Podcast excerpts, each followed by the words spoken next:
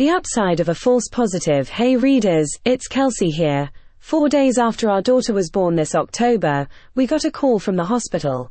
They wanted us to take her back in right away to rerun one of the newborn screening tests. It turns out her initial test indicated that she had practically no T cells, a key part of the immune system, while every doctor assured us that the test was very likely a false positive. They wanted us to avoid giving her live virus vaccinations while we waited for a retest.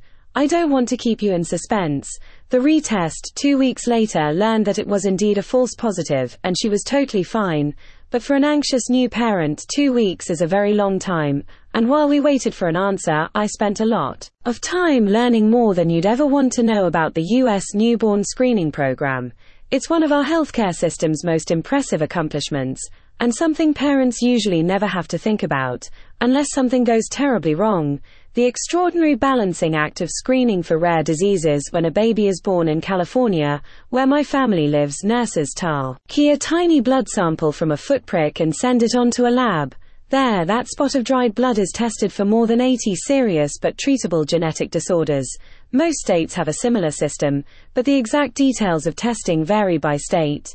One of those is SCID, or severe combined immunodeficiency, which you may have heard of as bubble boy disease. SCID can be inherited, but is often the result of a genetic mutation, and it affects about 1 in 58,000 babies. If SCID isn't identified, babies who have it will typically die of an infection within the first year of life. If it is identified early enough, though, there are now treatment options that give babies an 80% to 95% chance of survival. It's exactly the kind of condition the newborn screening program is meant for fatal without early detection, treatable with it. But to appreciate the immense challenge of effectively screening for SCID, we need to look a little at the mathematics of screening for rare diseases. Imagine you have a test that identifies every single SCID baby in the entire United States and has a 1% false positive rate. That is, if a baby is P. perfectly healthy, 99% of the time the test returns perfectly healthy, and 1% of the time the test wrongly identifies them as immunocompromised. For every 58,000 babies, you'll find one real case of SCID, and 580 false positives. With doctors testing for some 80 different genetic disorders, chances are good that nearly every family will be spuriously told their baby may have a serious illness. To test for a sufficiently rare condition, it's not good enough for your test to be 99% reliable. You need something more like 99.9% reliability. And even then, your false positives will outnumber your true positives 60 to 1. This means that screening on a population level for rare conditions requires ultra high test reliability. And that's not the only constraint. The tests have to be runnable on a single spot of dried blood, they have to be inexpensive since we run them for every single newborn, and they have to be automatable since we need to process the tests rapidly. By all of those criteria, the test for SCID is a triumph of medicine. Only 0.08% of infants require a second test, which is an ultra low false positive R. 8. The test can be run cheaply on a single spot of blood alongside the many other newborn screening tests and the test reliably identifies babies who would otherwise die in time to save them. The result is that a condition that was invariably fatal just a few decades ago now has a very high survival rate, and most parents never even know that their child was screened for it. Progress and rare diseases having a baby is a humbling experience. For us, one part of that experience was the reminder of how much medicine has raced forward behind the scenes. I'd heard of bubble boy disease, but didn't know it was now so effectively treatable.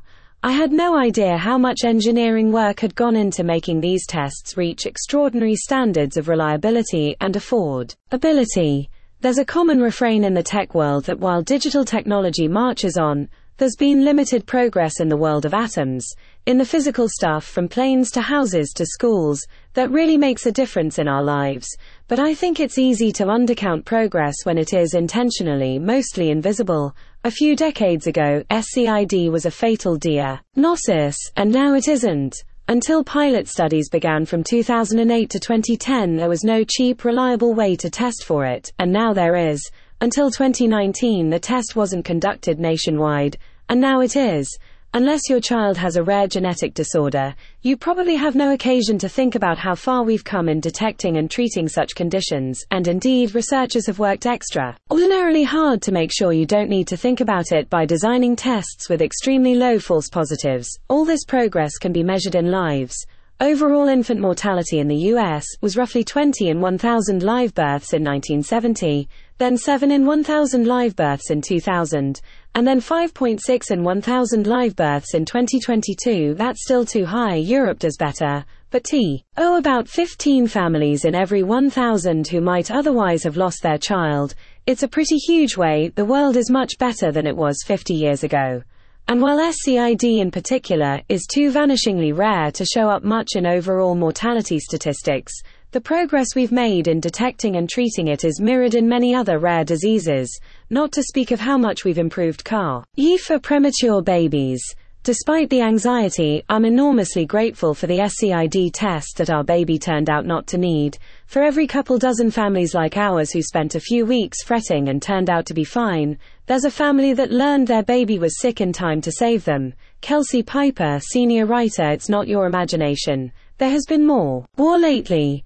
A soldier wearing green military fatigues and a helmet stands in an arid landscape with a large automatic weapon slung across his chest. Yes, the gruesome scenes from Gaza and Ukraine, not to mention less covered but still deadly conflicts from Myanmar to Sudan to Haiti, paint a picture of a world on fire. The challenge is that understanding why the world seems to be getting more violent requires understanding why it had been getting more peaceful, and there's little consensus there.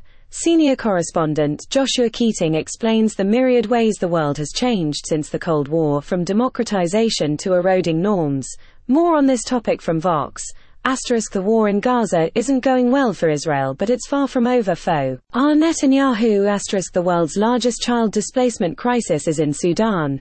Asterisk cyberscams are drawing China into Myanmar's civil war.